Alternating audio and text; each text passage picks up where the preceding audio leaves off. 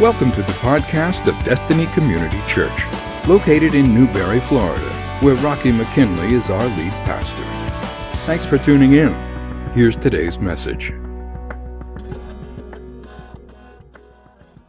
Well, we're here, week three of our annual Sabbath series. We did take one week off, and for me to uh, address what's been happening in our nation. But uh, last week we, we jumped back on board with this series, and today we're going to continue.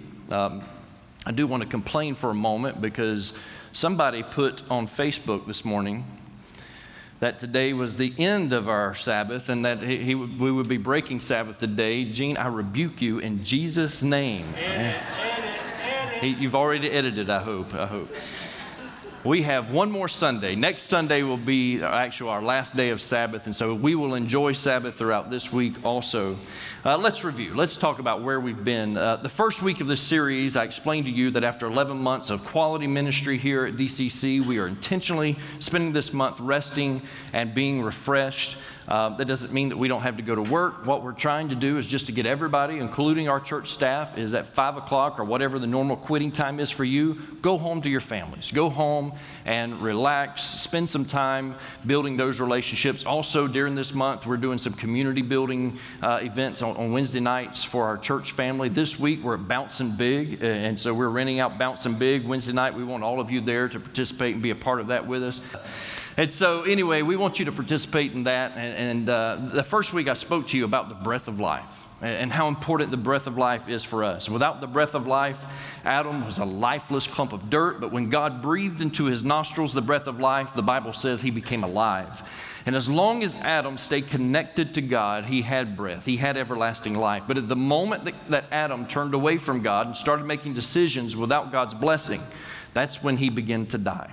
Um, humanity has consistently run out of breath because we have consistently ignored our need to reconnect with God through Sabbath, God's ordained Sabbath for our lives. Psalm 46 and 10, he says, Be still and know that I am God. And when we find stillness, we find God. When we stop to just breathe, it is in that breath, the breath of life, that you will find God.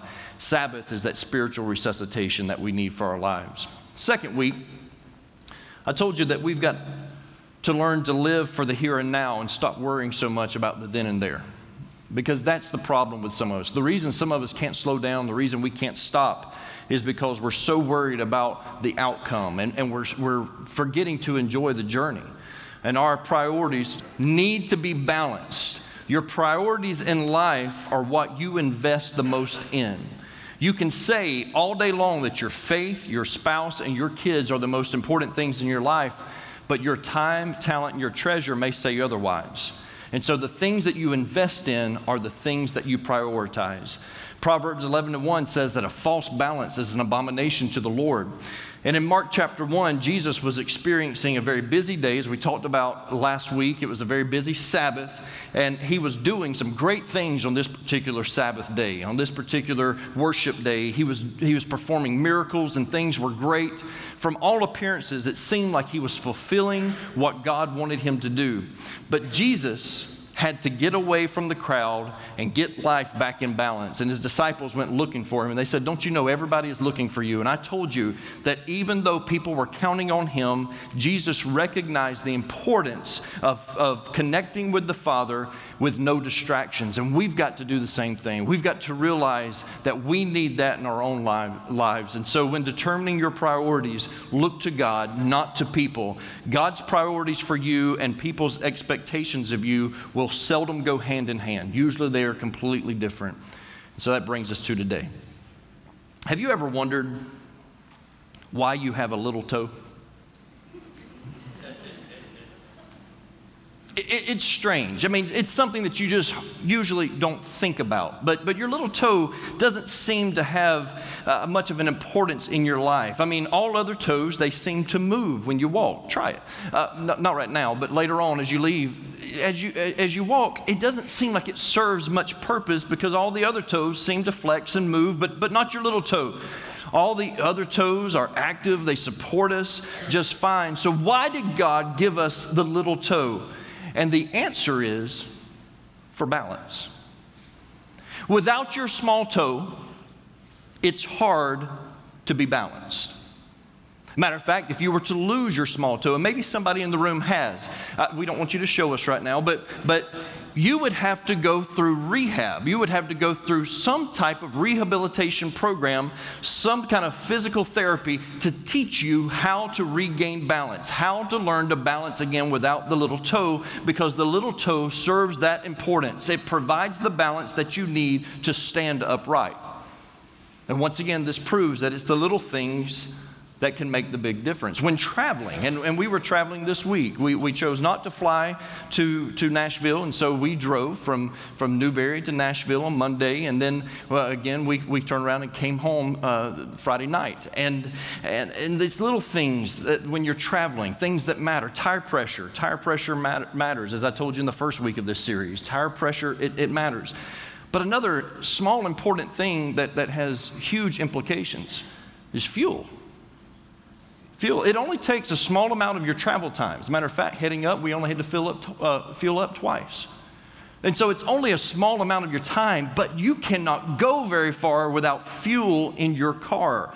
And the same is true about life. If you don't do the small things, you will not get very far.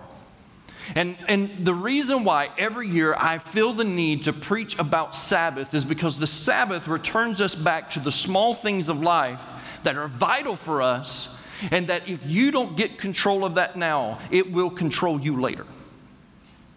If you don't establish these positive habits in your life now as it concerns Sabbath, Later on in life, these things are going to take you out, and you will not have a successful life. You will not have a successful marriage. You will not have a successful relationship with your children. You will not have a successful career for very long if you don't establish Sabbath and put the proper boundaries around it to sanctify it and to keep it holy.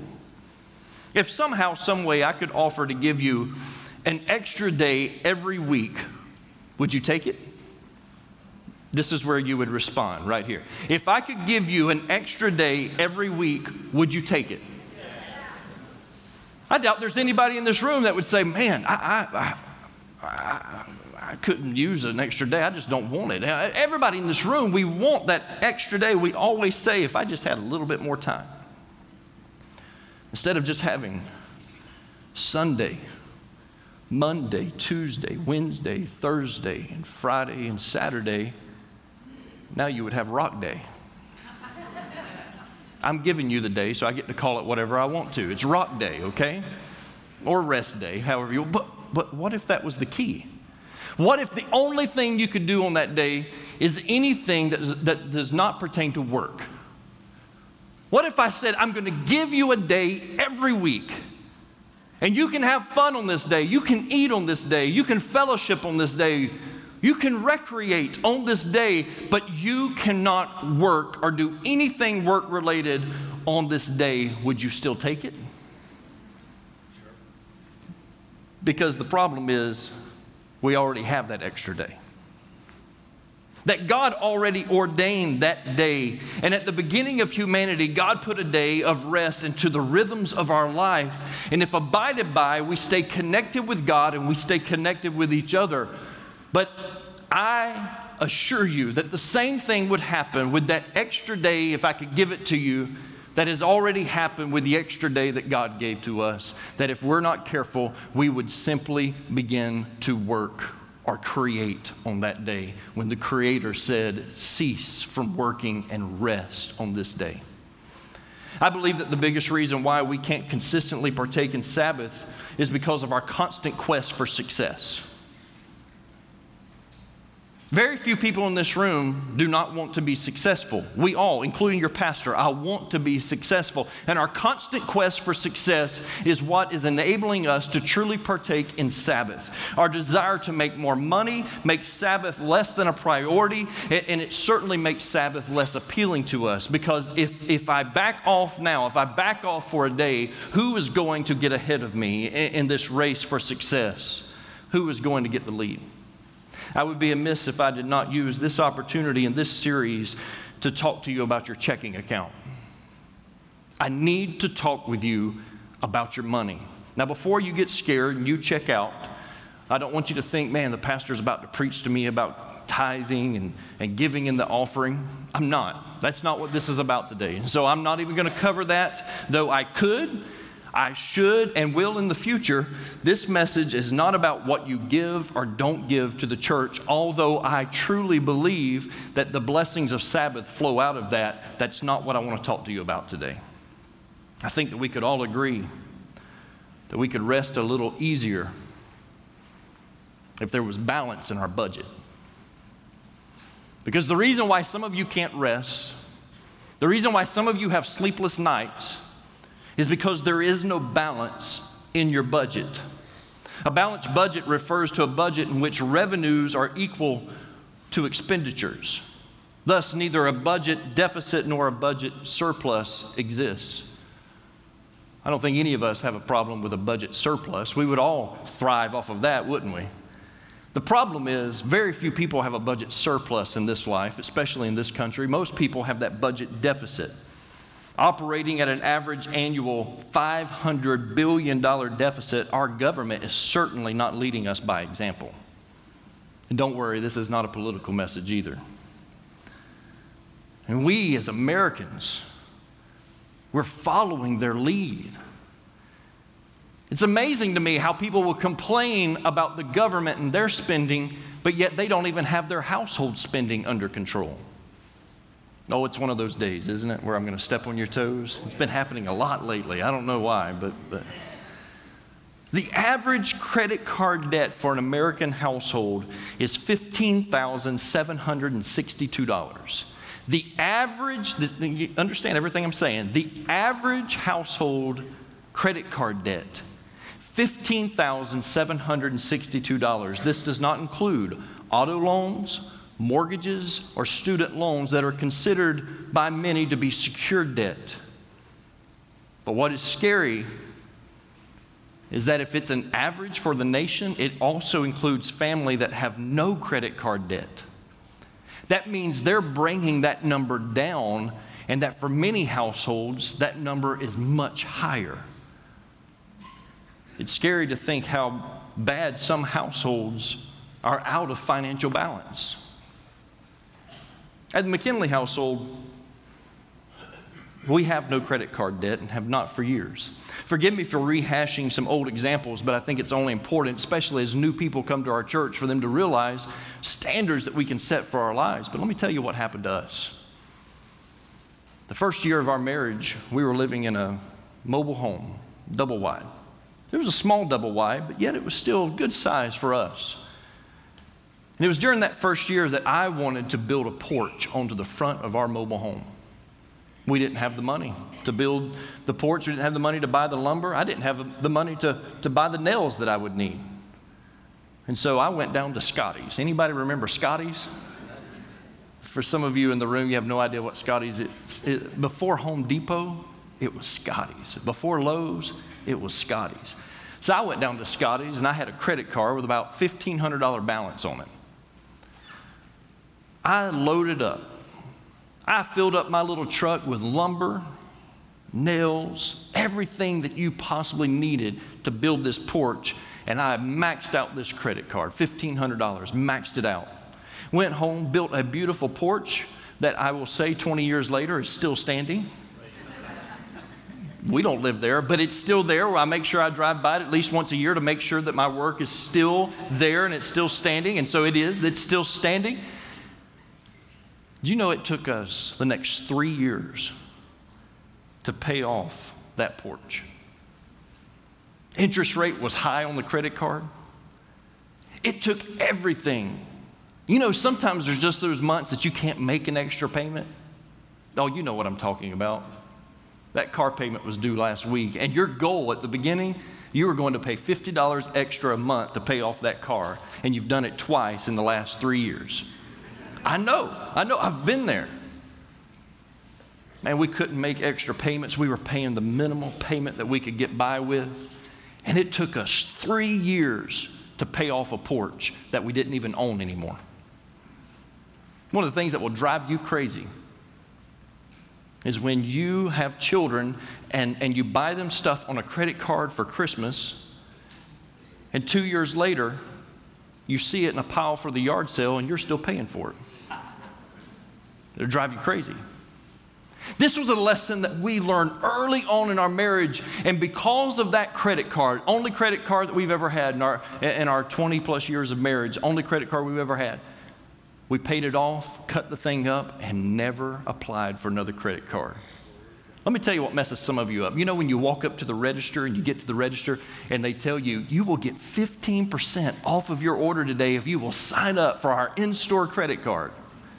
First of all, they're lying to you. They're not financing you. It says Sears on the credit card, but it's not them that are that's financing you. You're going through a third party. Trust me, I know how this works.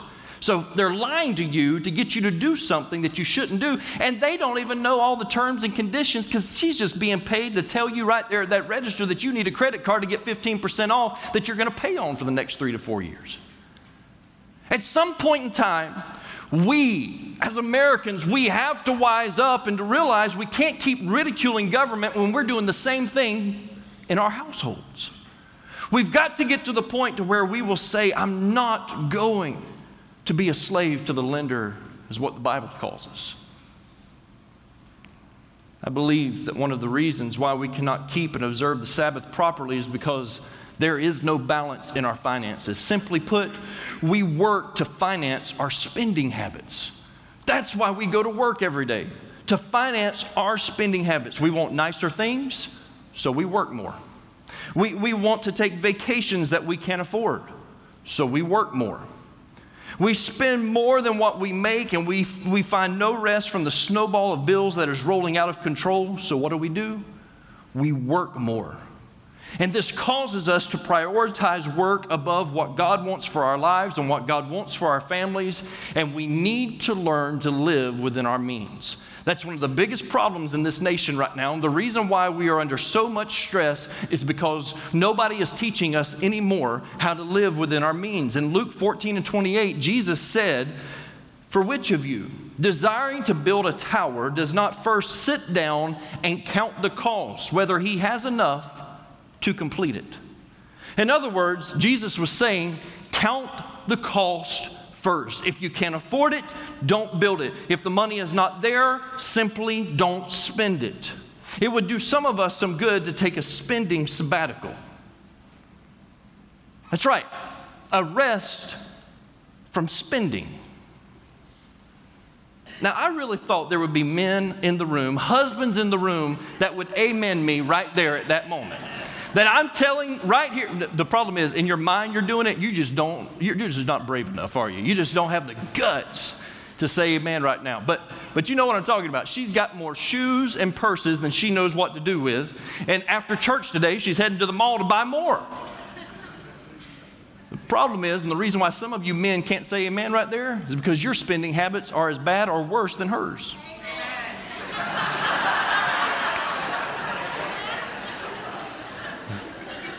She's got more guts than you do.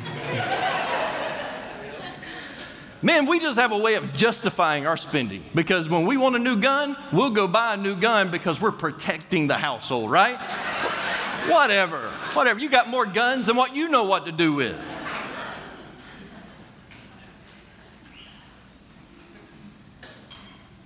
We've got a problem with spending. And for some of us, we need to step back and we need to take a spending sabbatical. As radical as that sounds, that's what we need. We need a spending sabbatical. So I want you to look at somebody next to you and say, give it a break. No, then give the credit card a break. Give it a break. Give it a break. Turn with me to Leviticus chapter 25. Leviticus 25. I don't teach a lot from Leviticus though it is one of my favorite books of the Bible. It probably shouldn't be because it bores most people. It's a very strange book when you start reading through Levitical law that God gave to Moses. It's, uh, it's not um, very narrative in the way that it is written because it is a bunch of laws, is what it is. Leviticus 25. I want you to hear what God has to say about the Sabbath year. The Lord spoke to Moses on Mount Sinai, saying, Speak to the people of Israel and say to them, When you come into the land that I give you, the land shall keep a Sabbath to the Lord. For six years you shall sow your field, and for six years you shall prune your vineyard and gather in its fruits. But in the seventh year there shall be a Sabbath of solemn rest for the land, a Sabbath to the Lord. You shall not sow your field or prune your vineyard. You shall not reap what grows of itself in your harvest, or gather the grapes of your undressed vine. It shall be a year of solemn rest for the land. The Sabbath of the land shall provide food for you, for yourself, and for your male and female slaves, and for your hired worker and the sojourner who lives with you, and for your cattle and for the wild animals that are in your land. All its yield shall be for food. Just leave your Bible open there for a moment. I want to go ahead and warn you that at the end of this sermon, I'm not having anybody stand up. I'm not going to have anybody raise their hand as it comes to, to finances and what I'm preaching about today. I, I don't want to take the chance of embarrassing anyone. But I do believe wholeheartedly that, that God would have us balance our checkbooks, to be good stewards of what He is blessing us with and to stop living life in excess. Because the enemy is keeping us bound and in bondage, and, and he is keeping us from experiencing what God wants to bless our lives with. The reason why some of you can't honor God with your giving is because you feel the stress of being overwhelmed by how much debt you have occurred, uh, incurred in your life. So God tells Israel, He said, Listen, that thing that you that you used to provide food for your family, that field, the land, this is where you make your living. He says, For six years, I want you to cultivate that land. I want you to plow it. I want you to prepare it. I want you to plant seed. I want you to water it. I want you to do everything you can to cultivate that, to bring forth a harvest. And for six years, you can gather from that harvest. But he said, the seventh year, I want you to completely give that land a rest. I want you to give it a break just to be sure of what, what he is saying here, he says what you will do during that seventh year, that you are going to walk by that field and the food that you need for that moment will be there. It will be plentiful. You will be able to walk by, gather what you need for that moment, for that meal, or for that snack, or whatever it is, and you will be able to use it for, the, for that purpose. But do not go out there and gather in the harvest and store it away. Don't plant it Trust me, the old vines from last year, the old plants from last year, they are all going to bring forth enough fruit that every time you walk by, you're going to have food for your table. Can you imagine us just taking a year off? Can you imagine us taking a year off and just saying, God, I trust you that last year's finances are going to be enough to cover this year's needs? This year's finances aren't enough to cover this year's needs. We are living life so strapped, in bondage financially.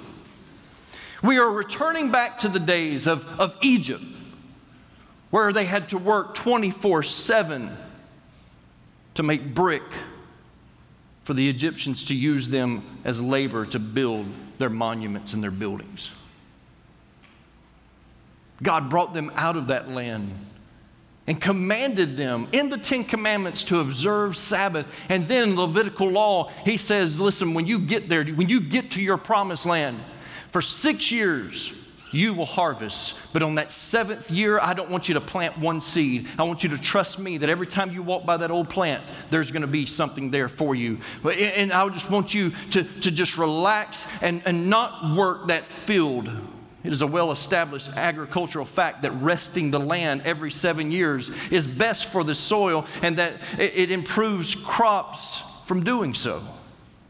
During this scriptural practice, there was no pruning, there was no planting, there was no attempt to kill insects or, or otherwise interfere with any natural processes in the field. The fruit was to remain in the field except for what you needed as you passed by. You would pick, or, or anyone traveling by that field could pick what they needed and it was only used for eating, not for storing. And by this rest, the soil of that field was restored and revitalized. I, I read one commentary that said by allowing the field to go to weeds, the weeds of the field are given the opportunity to bring to the top soil the minerals from below and to revitalize the soil. You see, for us, we see a weed, and if you're like me, every time I walk by my flower beds, I'm plucking weeds out, out of it. For us, that seems catastrophic. Allowing weeds into our, our place of work, our place that causes us to be able to survive. Giving it that seventh year of rest God says, I'm actually going to use the weeds to revitalize the land, to bring the proper nutrients back up to the top layer of soil. And even when they resumed planting, there were still guidelines in place. I want you to look at verse 18 with me. Leviticus 25 and 18.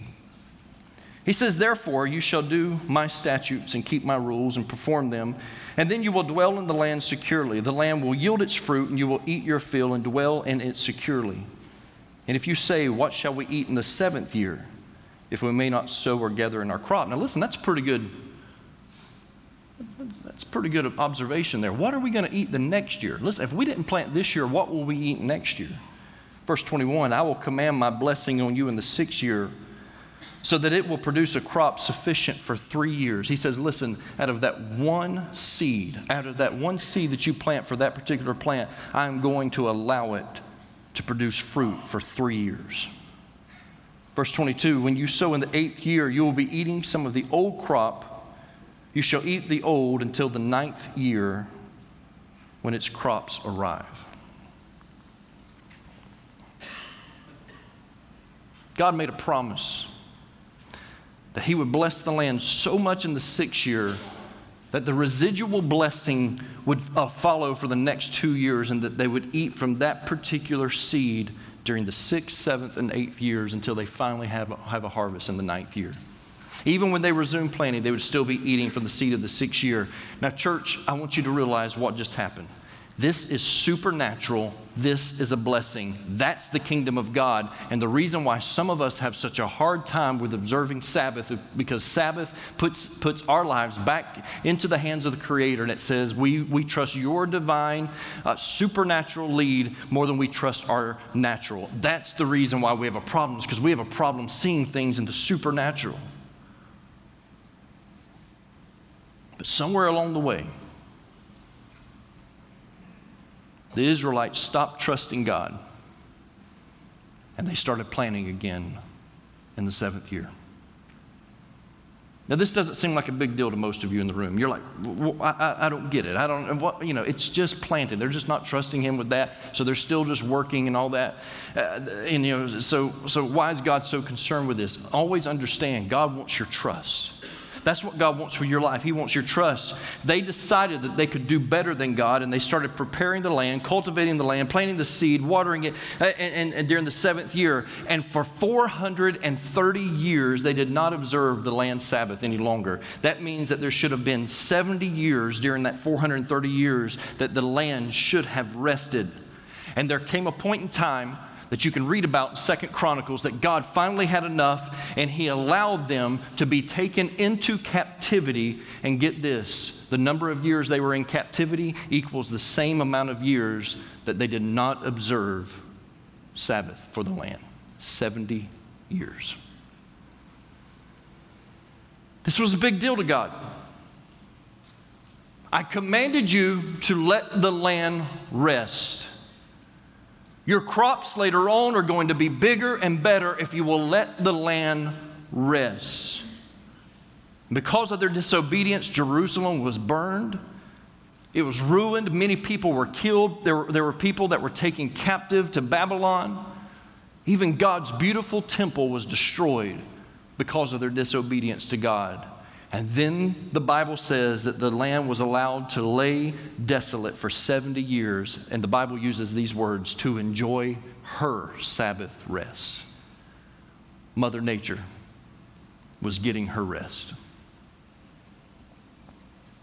Trust me when I say Your fields need a rest. Your finances need a break.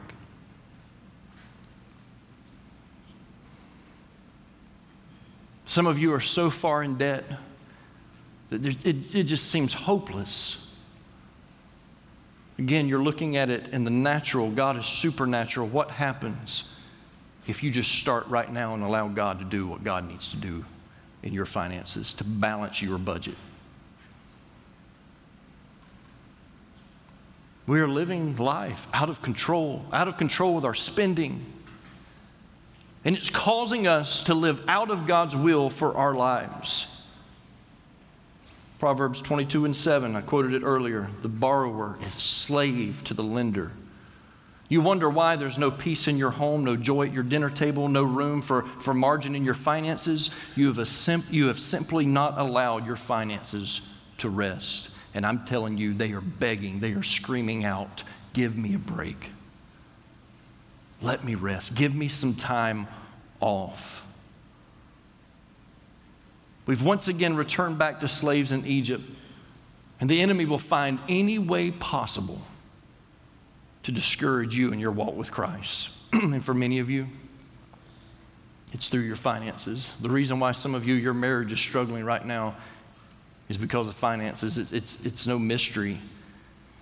The number one cause of divorce is finances. The enemy is stressing us out because we're not willing to give it a rest. We're concentrating on keeping up with the Joneses. We're so focused on what we can have next that we don't even enjoy what we have now. I'm a blessed man. I don't have a lot of money in the bank. I don't want anyone in the room to think that I do. I don't.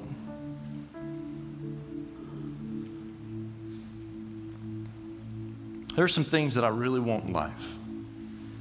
Some things that are just carnal. I'm just going to be honest with you. It's not what you're thinking. Like this one pair of Oakley sunglasses, I really want them really bad. And every time I go by a sunglass hut or an Oakley store, I go and look at these sunglasses. My family will tell you they're tired of me looking at these sunglasses. They're just ready for me to buy the things. I'm also a cheapskate, so it's not as hard for me to let my finances rest as it is for some of you because I'm the guy that, that back in the early 2000s, it took me about two and a half years to buy a widescreen TV. It just takes me some time before I make a big purchase. And so for the last six months, I've been looking at these Oakley sunglasses that I want. Man, they're nice. They're nice. And I found them on sale one time, and that's when I should have bought them because now they're twice as much everywhere else I go. Last Monday, riding down the road in my Jeep, Mandy and Kendall are with me.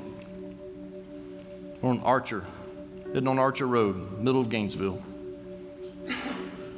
all of a sudden the belt on my Jeep breaks. I pull into a, a repair shop. Long story short, my water pump was gone. 480 something dollars later, they get me back up and rolling. You know the first thing my mind does?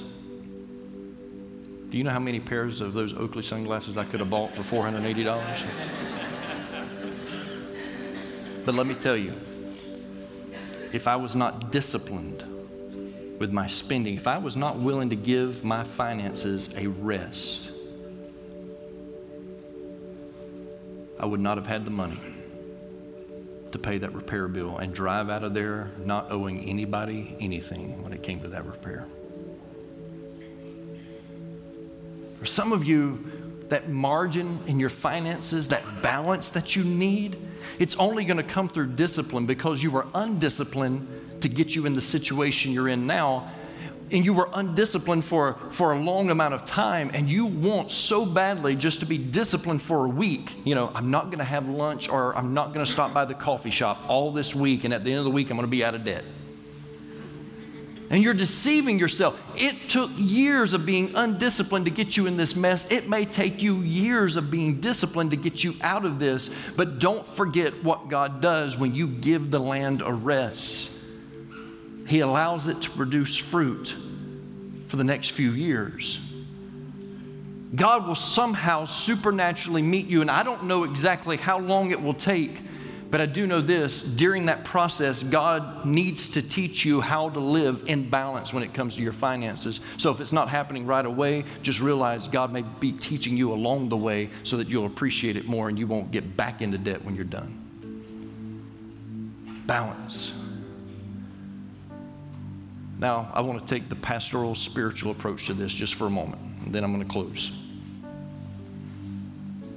There are things that God wants to use you for in funding His kingdom. And because your finances are so out of balance, you don't feel like you can. I'm not going to preach on, on, on tithing. That's not where this is at, but I'm letting you know if you feel so financially strapped that you can't bless the kingdom of God, something has to change. God does not bless us for us to hoard it up and just bless ourselves. God blesses us so we can be a blessing to other people. And the sooner that you realize that, the sooner that you are going to walk in His will, and the sooner that you are going to walk in His blessing, and the sooner that you are going to realize that life is satisfied in those moments of giving, not in receiving.